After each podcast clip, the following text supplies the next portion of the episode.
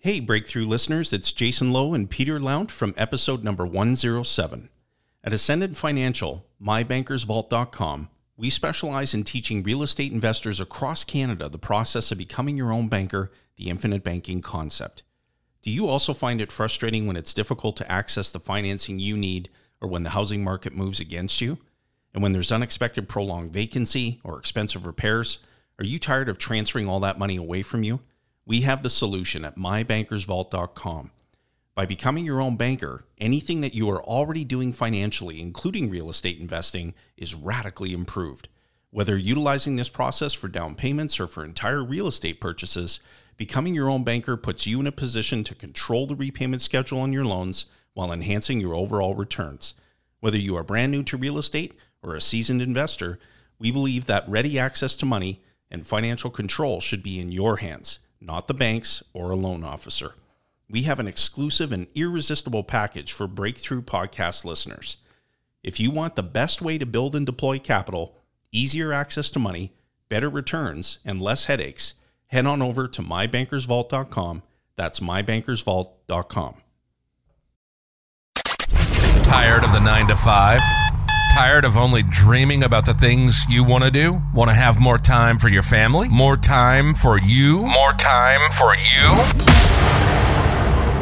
This is the Breakthrough Real Estate Investing Podcast, where we interview qualified guests in the real estate industry all across Canada. We want you to live life on your terms, and we want to help you break through to that life through the power of real estate investing.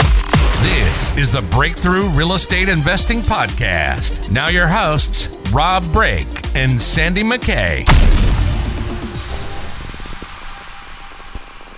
Hello and welcome back once again, everybody. Glad to have you with us again today. And as usual, I have here sitting with me, ready to go, looking super excited for what's ahead, Mr. Sandy McKay. How's it going? Fantastic. How's it going with you? Excellent. Couldn't be better. I'm, I'm ready. I'm, I'm feeling really excited today. I, we were talking earlier. I think this is one of the rare days that Canada's hotter than we are, maybe. I could be wrong, but we're we're summer here in, in Canada. You're uh I guess summer down where you are. Is it summer there too? Yeah, right. No, well, there's always summer there. Sort of, yeah. Well, yeah, that's right. But it's all yeah. sort of going into rainy season right now. So we've had uh, quite a bit of rain. Has cooled off a little bit. It's still like now it's very humid, uh, but you know I'm not complaining. Um, but I don't want it any hotter, so you guys can keep that. I'm fine. There's a lot of people complaining here so far in my uh, day. I've heard a lot of people complaining. It's always funny, you know, one or two days a year that are that are scorching hot and people want to get out of here. Just wear the right attire. You just gotta, you know, yeah, as as little as possible. but um, other than that, I'm just super pumped. We've had the uh, the the tour that I mentioned on the last show, the investor tour that we've got in conjunction with Durham REI, sold out a bunch of people on the waiting list already. Um, I was gonna say waiting list because I've had people ask me about it and and I sent them your way, but I'm like I, I don't think there's any spots, but maybe a yeah, little bit more. We're gonna have to do another, uh, probably in January. I think we'll do another one. But this one in November is sold out. Um, yeah, and I'm just super pumped about that. So we've got a bunch of Canadian investors coming down here with with uh, Quentin D'Souza from Durham REI and. Uh, and they're gonna have some fun, check out some properties, and uh, it's gonna be great. Awesome. So, if anyone, I, am curious too. Um, I don't know the best way for someone to get a hold of me. I guess just the email right now. We're making a website for the uh, for the tours, but um, uh, if if if anyone listening happens to be interested in joining in on something like that, um, maybe just give send me a quick email, rob at mrbreakthrough.ca. And that way we can put another one together. Then we know that for sure there's enough interest to do that. Cool. And uh, as usual, guys, you know, go over to our website, breakthroughreipodcast.ca, listen to all the past episodes, get in touch with all the past guests, and uh, and all the other good stuff that we got going on over there. Get our free gift, get on our mailing list, you know, all the stuff that Sandy normally talks about that I just took away. well, breakthroughreipodcast.ca, they can grab the free gift when they sign up for our, our newsletter too, so you never miss a show and uh, get updates and don't miss out because I'm sure lots of people are listening to this now and maybe saying, "Damn, I wish I, I knew about that tour." Well, get on the list there, and you'll you'll get the first crack at things like that. So uh, don't miss out on that. Go uh, register for that when you get a chance today. Grab our free gift, the ultimate wealth, the ultimate strategy for building wealth through real estate. And um, leave us a rating and review over on iTunes, guys. You know that helps. Um, just and tell us whatever topics you want to hear on the show, maybe that we haven't touched on in a little while. We've been doing some uh, really good shows lately. I think we're getting some good feedback and and and actually the the uh, getting a lot of new listeners lately as well. So just um, excited all around to be able to share, you know, continue sharing with people uh, on all this Canadian real estate investing content. So we're going to keep it up. Uh, and today is no different. We've got a great guest with us, David Giovaniello, and uh, really excited to uh, talk to him today. So um, without further ado, welcome to the show. Yep, thank you very much. Thank you for having me. I'm excited myself. Awesome. Happy to have you here. And uh, really glad, Rob, you went for that name first. Thank you. Uh, I'll, I'll, I'll, probably try it here too, but uh, I think you nailed it. So, uh, David uh, Giovaniello is an investor focused. you just butchered it. I butchered, butchered it right after that. I know. Um, he's an investor, investor focused realtor. He lives in London, uh, working in primarily London for 20 plus years as a realtor and investor, and does a lot of coaching with investors. Um, multiple strategies that you've used over the years to invest yourself and build wealth. And uh, so we're looking forward to learning more about this and uh, and your journey. Thank you yeah. for being here again. And um, you know, why don't you start out with just telling us a little bit more about uh, how you got started in real estate and your uh, your 24 plus years in, in the business. Yeah, it makes me sound old when I hear it like that 24 years. But anyways, thanks guys. Thanks for having me on here. I love talking about real estate and it's one of my my major passions. So to get a chance to teach people and tell my story, um, I'm honored to be able to do that. So yeah, I've been I've been investing for 24 years and I started when I was 22 years old. I bought a house that was a duplex, and I lived in one unit and rented out the other. They didn't have the term house hacking back then, but now it's a little bit common that that's the way people get started out. Um, so yeah, was, that was a, an amazing way for me to, to get ahead, and and I recommend it to everyone. Um, it's a great way to keep your expenses down. So I remember back then I was paying I think two hundred dollars a month to live, so I was able to save a ton of money and be able to scale the business really early. So I bought a student rental after that and started investing in in flips and BRRRRs. Um, so yeah, that the house hacking gave me the huge head start at a at a young age. Yeah, and I guess when I think about it, I know that I don't sound as old as you, even though I think you you might be younger than me. But um, but that was like I think 17 years ago when my wife and I did the same thing. Uh, yeah, you know, and it, it is it's the best way to get started. I mean, especially if you you know don't have a bunch of money in your pocket. Um, it, it works really really well to all of a sudden go from you know not knowing where your next meal is coming from to potentially having more money at the end of the month right yeah so so true and i try to re- re- recommend to anyone especially the young people just getting started out you don't need that massive house off the start you can have a goal to get that one day, but the house hacking will allow you to keep those expenses down. And then it's also your first rental property. For myself, I kept that property. I eventually bought a home with my my wife that we lived in and raised a family in. But I still have that duplex from 24 years ago that my son now is actually moved into as of May 1st, which is actually pretty cool too. So he's living in the same unit that I lived in in my early 20s. He's not getting off light though, hopefully. He's getting off a little later than I did, but he still has his responsibilities.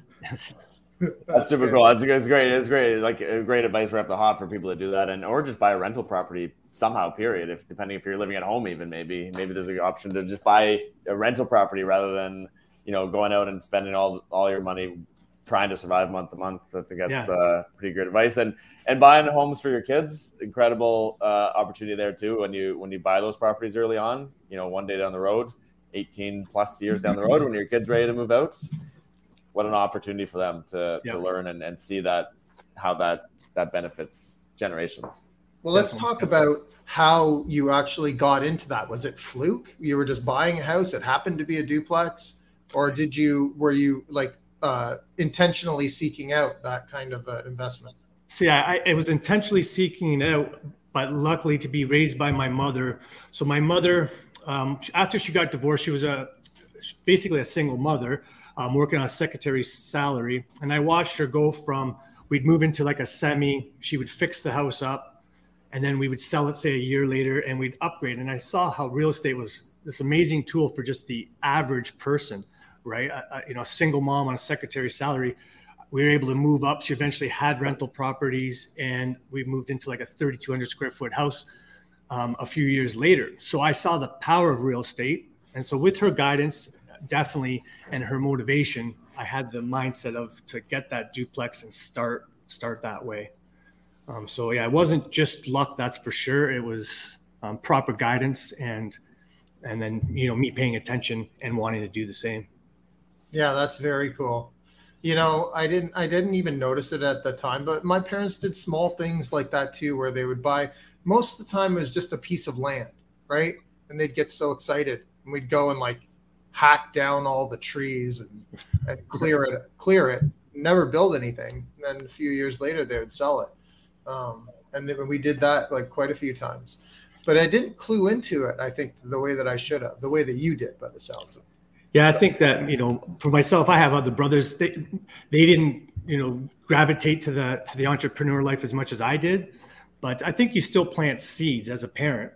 Those seeds, when, what you do, plant seeds in your children, and they see it, and they might not pick it all up, but they're picking some of it up for sure. Mm-hmm. what do we got? Uh, what what what other properties did you invest in then? So yeah, you house hack starting out. I know there's a you know we got a pretty long list of types of property strategies you yeah. use. Why don't you why don't you take us through some of those? Uh, yeah, so evolution of your strategies and, and what you were investing in. Yeah, so I'll kind of go through the whole evolution and, and to where I've, I've found my niche now. But yeah, so I started with that house hacking, and then I was young guy, so 22 years old. I think by the time I was 23 or 24, I purchased um, a student rental. So I was able to feel like I related to the students back then. And is this I, all in London? Is this all London, Ontario? And yeah, everything everything pretty much I've done is in London, Ontario. Um, so it was all all in London. Yeah, so London's a great student rental market. You have Western and Fanshawe, so it's it's a great spot. And so that student rental created unbelievable cash flow for me at that age. Well, what I thought was unbelievable cash flow for sure. So mm-hmm. I was living for free and then getting great cash flow from this rental.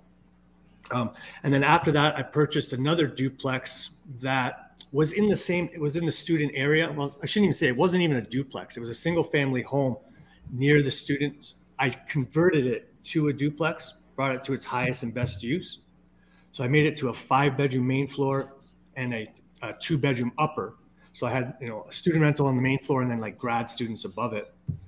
Um, so, and I ended up keep it, keeping that one for a few years and eventually sold it. Um, I did a, a flip. Um, and then at one point, I got into rent to owns. There was a, a time where rent to owns had a, had a place, and I feel like they're going to be coming back here when people have a hard time qualifying.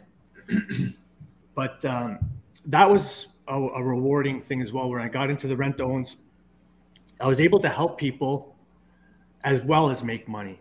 Um, so it, it, had it was kind of like a win-win, and it was very controlled. Um, and then I also uh, purchased. Um, I get a list here, but yeah. So I oh yeah, I bought a fourplex that I still own today. Um, bought another duplex that I still own today. Um, yeah, so I don't, I don't want to bore people with you know too many of the details, but I've, I've done a little bit of, of it all, um, and then now I, I, I kept all the multifamily and I've grown to, to bigger now from there. Yeah, and we're going to talk about that uh, down the line. Let's just transition into some of the challenges that you ran into because that's always a, like a really interesting uh, conversation that we have with the guests. Is yeah, I so- always expect it to be one thing, and then it's and then it's usually a different thing. Like the challenges are are not very they're not the technical things that I thought that they would be. Let's, right. So what what what have you run into? You know you probably you run into all kinds of problems in real estate. It's not it's not just so black and white and so easy um, and totally passive especially early on when i was doing all the work. But the biggest thing that happened to me being young was that you run to a cap and, and every investor has this problem. I feel this is probably the most common common problem for investors that want to scale is that eventually the banks say no more. Um, or you're run out of down payment money. I can only BRRRR so many times or refinance so many times before the banks just say no.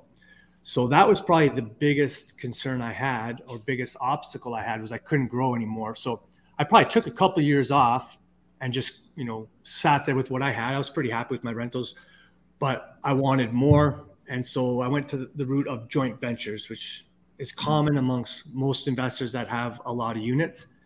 And so I brought on um, joint venture partners. Yeah. And now, like, just because I'm I'm curious on the uh, like I was saying on those two sort of that that that's always the challenge. That's always the answer uh, that we hear is the financing, right? Like I wanted to sure. grow, and then that was one of the issues that got in the way. And here's how I solved it. But on the other side, like, have you ever had any? Um, like, you do do a bunch of renos, and you will buy, fix, uh, refi the uh, the properties that you purchase. So, what kind of like things have you run into on that side? Well, I guess all kinds of things that way. So the biggest thing that I try to teach people is to treat it like a business. And your number one customer is your tenant. So I treat try to treat my tenants with the utmost respect and I treat them like a customer that they're always right. Um, I give regular gifts to the good ones that pay on time, right? That keep their units and keep the buildings in good shape. And so early on, that wasn't the way I was, or I wasn't always that way. You know, I, there was a learning curve to to learn that the tenants were very important to my business, um, and it's a mutual respect. So early on, I I did find that um, I needed to learn that, and also I found that inherited tenants I had way more issues with than tenants that I chose, and we started the process together. We both, you know, knew that knew the expectations of each other and I feel that that's really important that you you set the expectations and and what you're going to provide, and then actually provide that for those tenants. And so I find that's really important. I try to teach that a lot. Yeah, that's a, a component to it, like you say. If it, treating it like a business, most businesses you you have a similar challenge when you go and take over a business. You know, you inherit whatever problems. It's tough to to optimize that and make it better versus starting from scratch, like kind of you're saying, starting from scratch with fresh people, you know, new relationships. That's you're starting together. It's often a little bit simpler.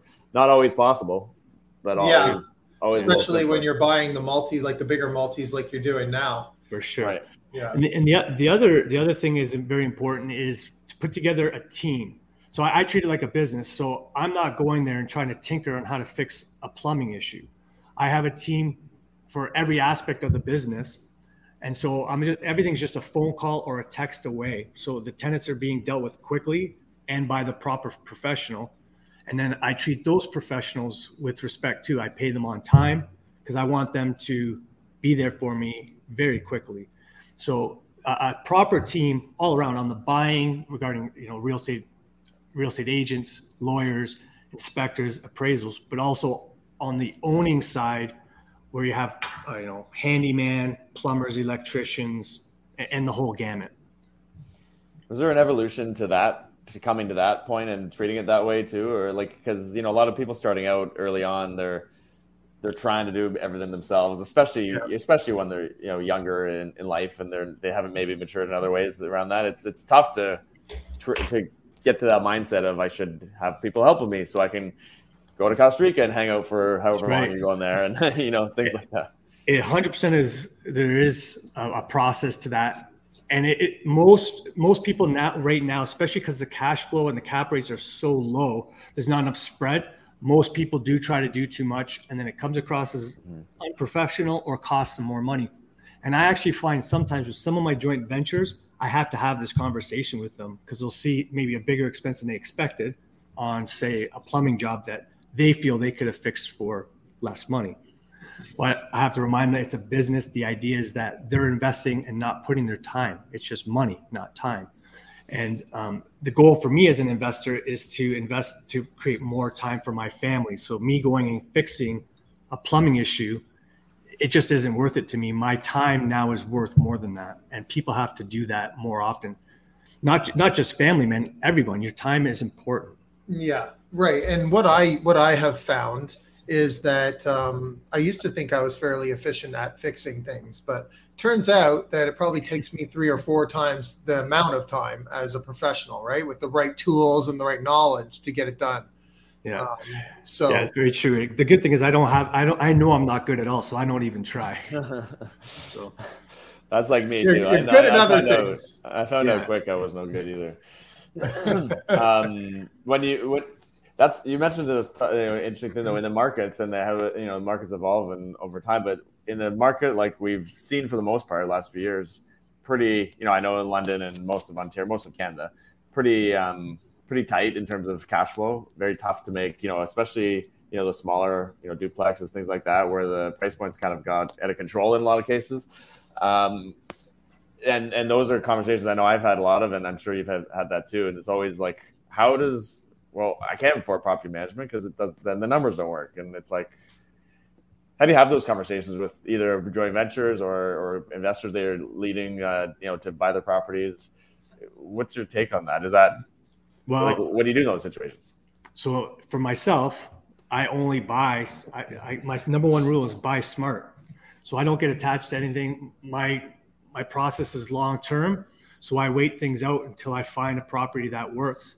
And an example of that was last year in the hottest market we've had. I found a turnkey building, 14 units plus a garage, with a seven and a half cap rate, mint condition property in St. Thomas. So it's possible. Um, so I don't think you have to jump at a three or four percent cap rate because everybody else is. If you're doing the work to find off off market deals or to find deals, it's possible to find them. Yeah, a lot of people will get probably hung up on the, you know, they want to buy X amount of properties and next, you know, this year, and they're not hitting that goal, or, or they see, yeah. you know, or they see ten other people buying, you know, bought ten properties this year, and they're like, damn, I'm not keeping up. Um, but, and that's that's true. Like that. last year was probably the the worst for that, where it was like the fear of missing out. Everybody was watching other people uh, try, you know, buying all kinds of properties, and that's one thing for me is I always use those people as motivation that it's possible to do, but I don't get caught up in trying to keep up with them, and that's kind of a a philosophy for me in life in general is try not to compare myself that way. So I, I try to. Uh, I'm a fitness not fitness. I'm a fitness enthusiast, I guess. I t- try to take really good care of myself. My wife and I own a gym. In that industry, it's very, very easy to compare yourself to someone, and then you're never going to be satisfied.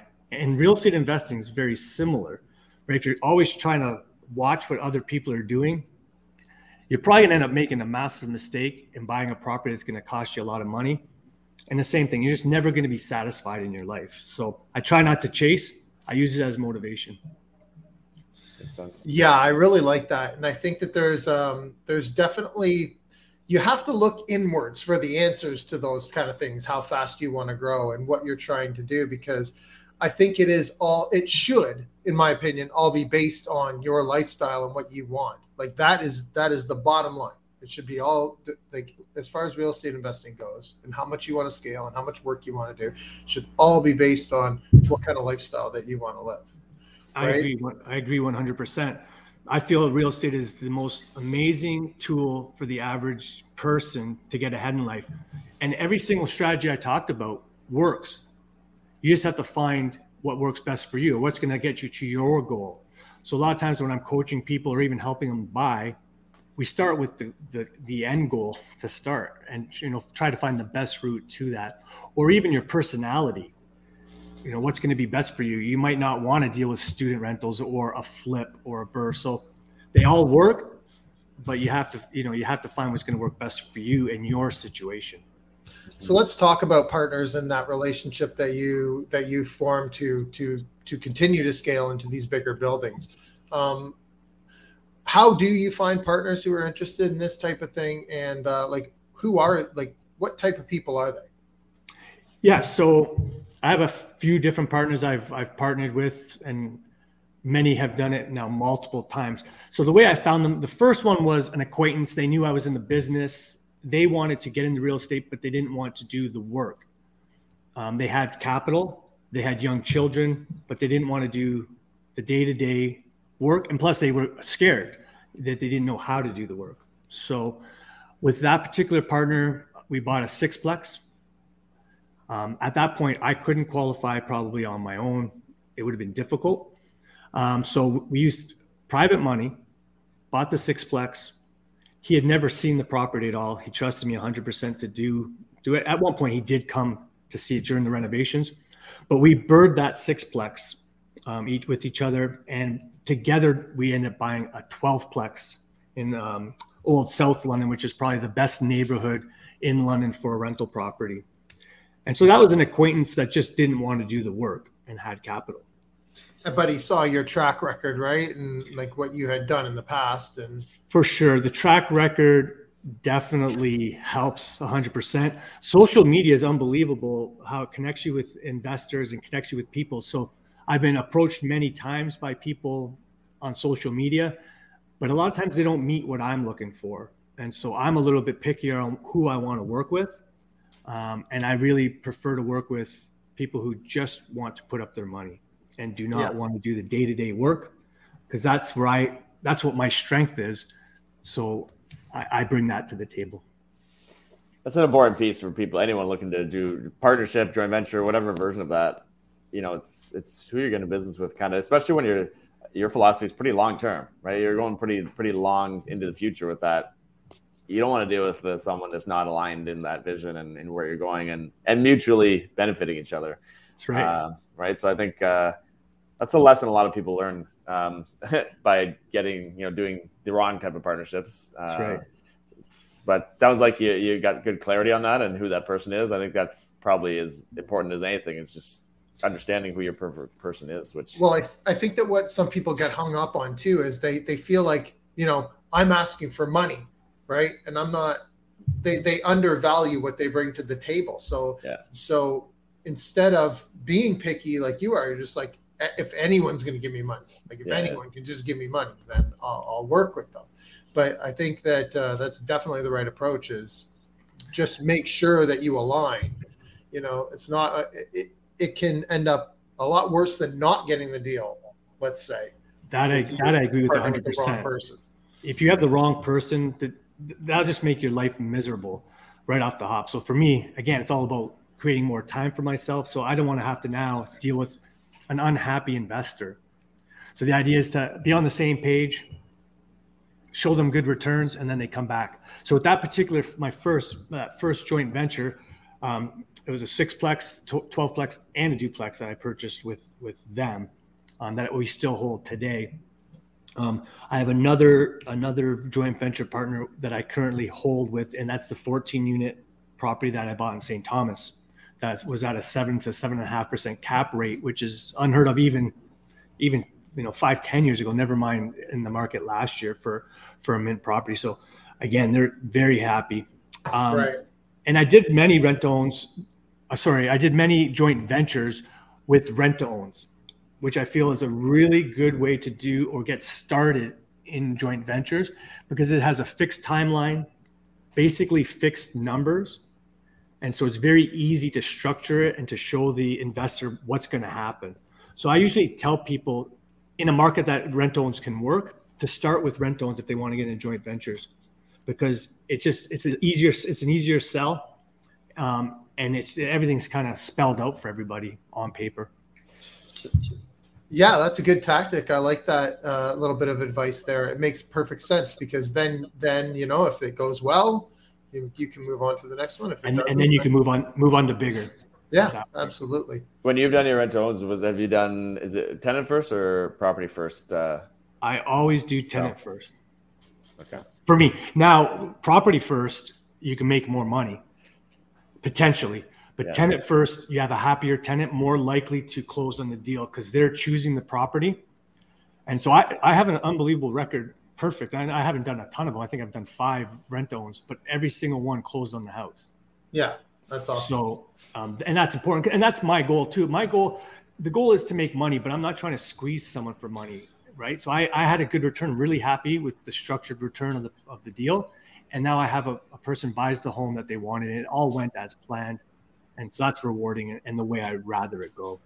So we'll just break it down really quick. I'm sure that uh, most people understand, but basically what we're talking about is when you're doing a rent own, if you do a tenant first, you're qualifying that tenant that they'll be able to, maybe they've got some issues or whatever, and they can't buy something a traditional way and go to the bank and get financing. But with a little bit of help, they can repair their credit and be able to purchase it with the bank down the road.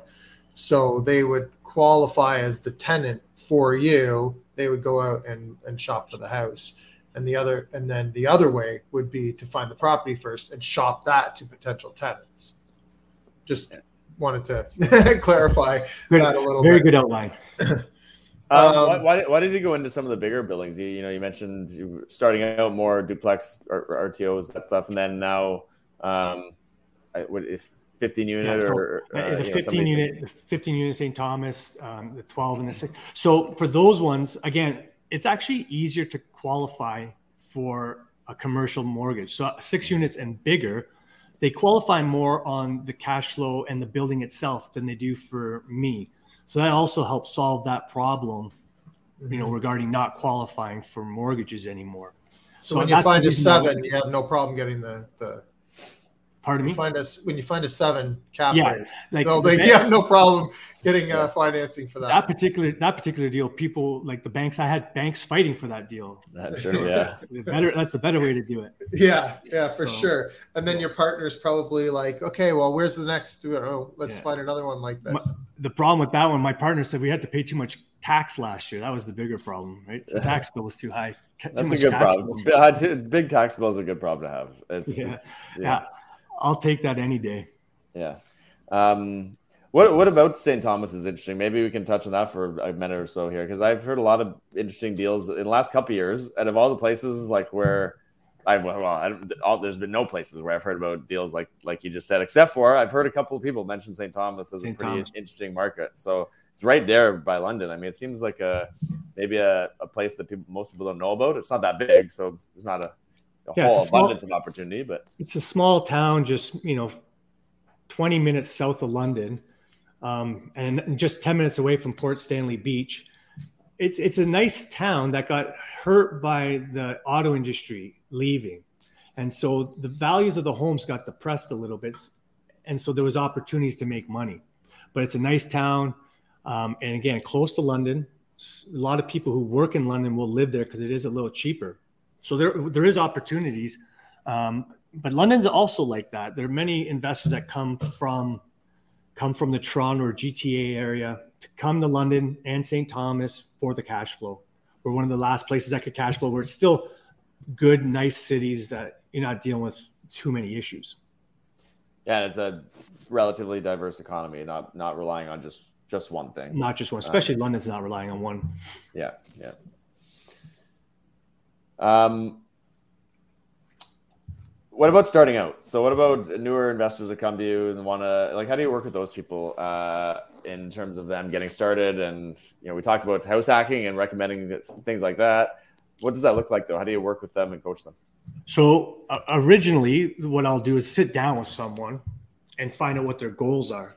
Um, and so, if they're just looking to buy a house, then I always steer them towards house hacking if they're just starting out and want to invest, I steer them towards house hacking off the hop. But it really depends on the investor. But I have a, I guess, a basic philosophy of real estate, and I teach people my idea of real estate is to get rich slow, and I'm going to do that over a long period of time, and I'm going to create generational wealth. And so I teach them to buy smart. A property has to cash flow, or I'm not buying it and for me, cash flow would mean a minimum of 5% cap rate last year. And probably I'm going to be getting up to like a 6% cap rate as these interest rates rise. Back to where I was maybe three years ago. Three years ago, I would recommend nothing under a 6% cap rate. And obviously that had to drop a bit. I also teach yeah. them to use to use other people's money as much as possible, especially when you're starting out. So obviously in real estate, we all use other people's money because we're using the bank's money. So I try to get them to use as much as the bank's money as possible. So if they're just starting out, they could potentially use a CMHC mortgage, 95% loan to value in a house hacking situation. that's very little money tied up in the property and they're living for free. They got to live anyways. The third prong to my five five pillars would be add value. So once you buy the property, add value. And I, I add value all different ways. You might add a garage for more storage and rent that out. A simple way that I did with my the 15 unit is I added internet, similar to similar to um, a, a hotel. So everyone has Wi-Fi that I pay for. So now when I rent them out, I get more rent because I have Wi-Fi included, and so it doesn't cost me very much for 15 pe- 15 units, but they're paying me extra each person. So that's an, a, one way to add value, but also add add cash flow. And then I teach them to hold long term. And so when I mean long term, I mean for me, I'm holding forever. I'm not selling most any of my core assets. I'm creating generational wealth for my family. And so my boys, this is going to be their inheritance. And hopefully they'll be able to take this over one day. So my goal is long term. Now I'm going to probably refinance these and enjoy my life down in Costa Rica with Rob, but I'm not going to be there. My boys are going to get, you know, hopefully a very good inheritance. Um, so when I say long term, I mean basically forever um, if it make if the property makes sense. And then I teach them to refinance and then repeat the process, and that's how they're going to scale.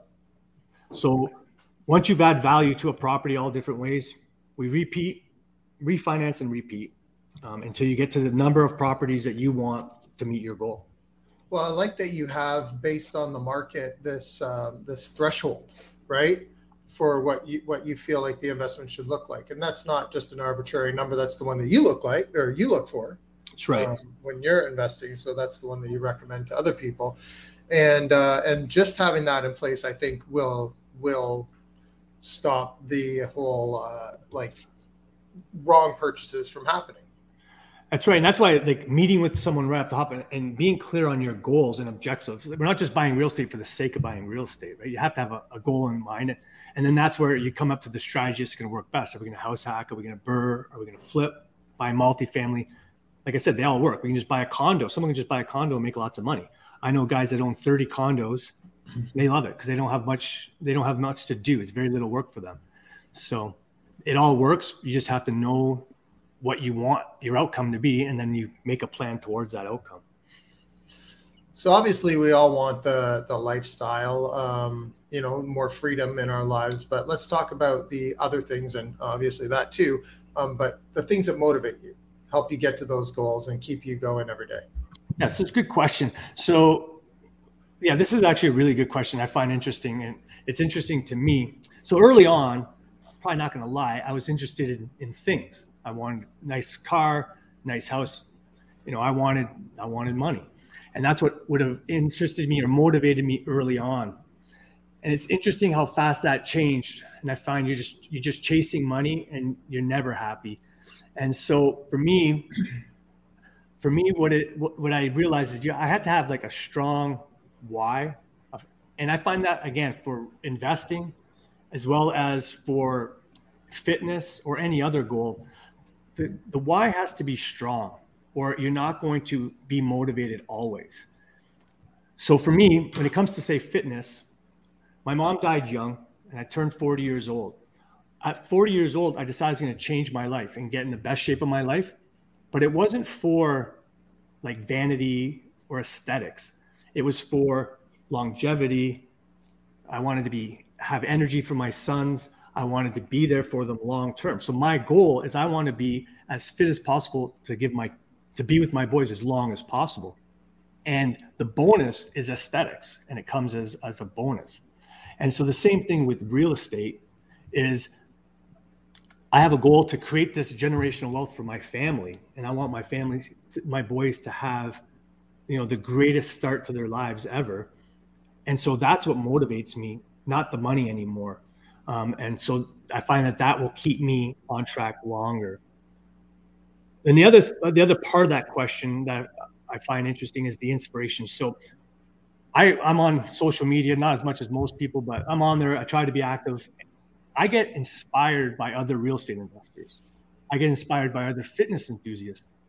And I try to I try to show people not to get jealous of them when you see someone doing well or envious, to use that. When I see someone doing well, it's funny. I think I can do that.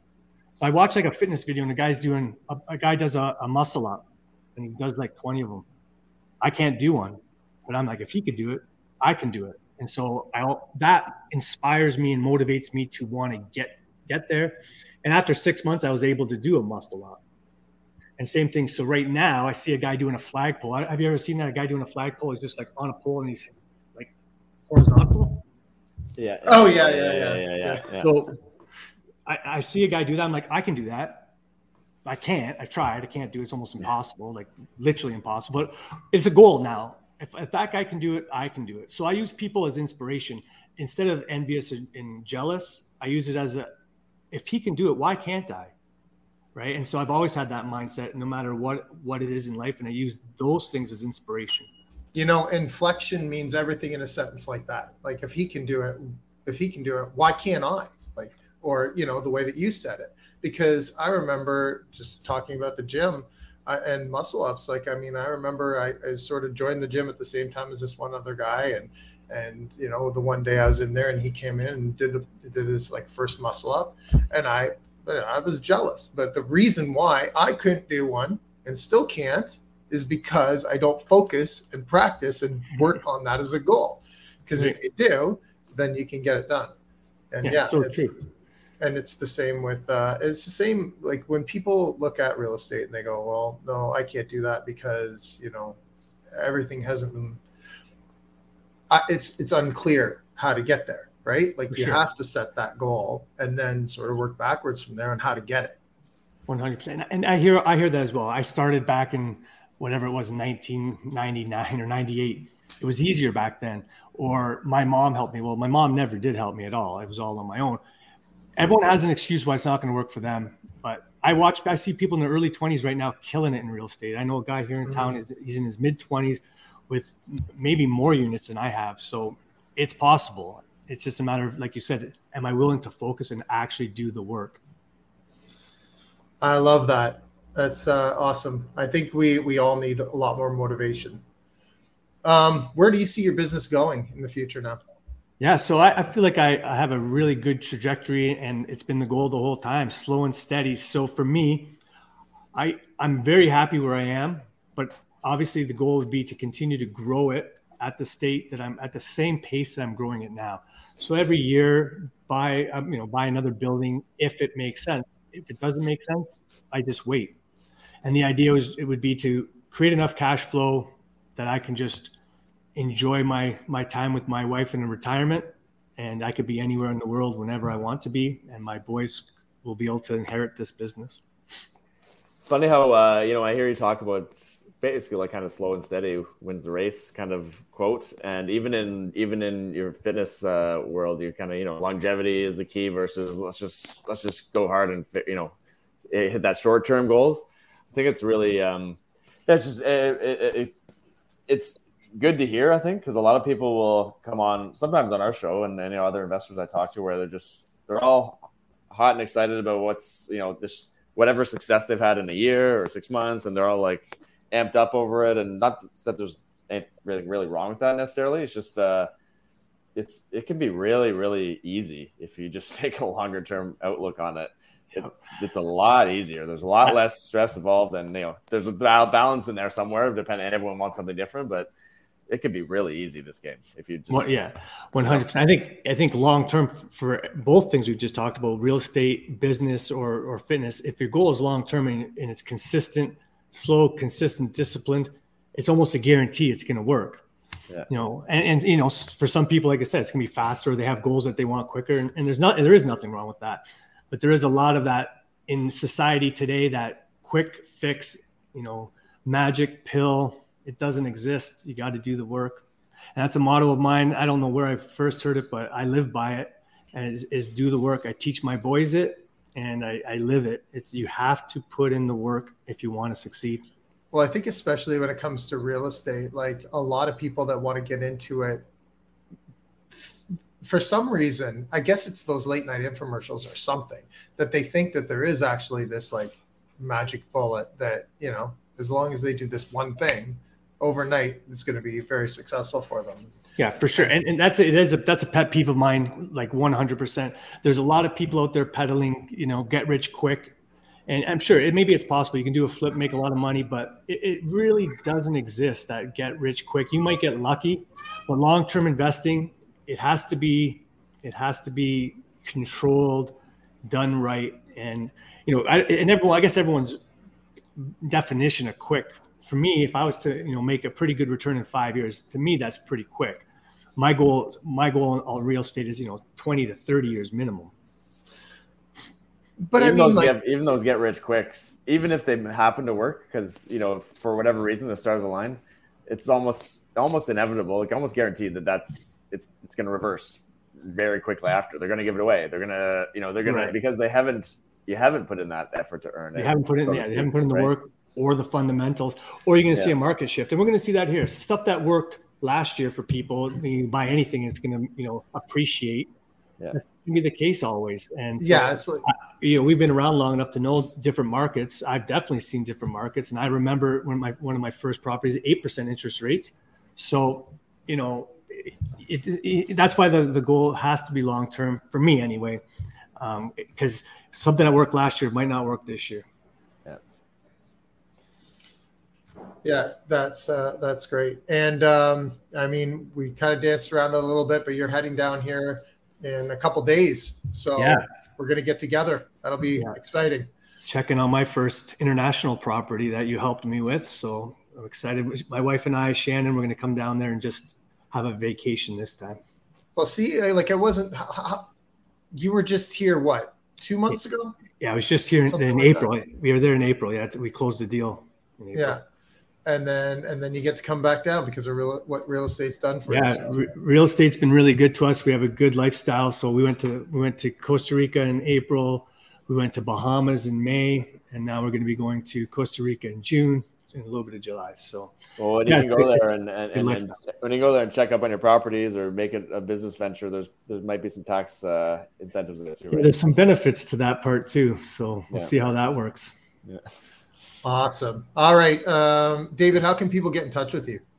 Um, probably the easiest way to get in touch with me would be my website. So it's realadvisorlondon.com.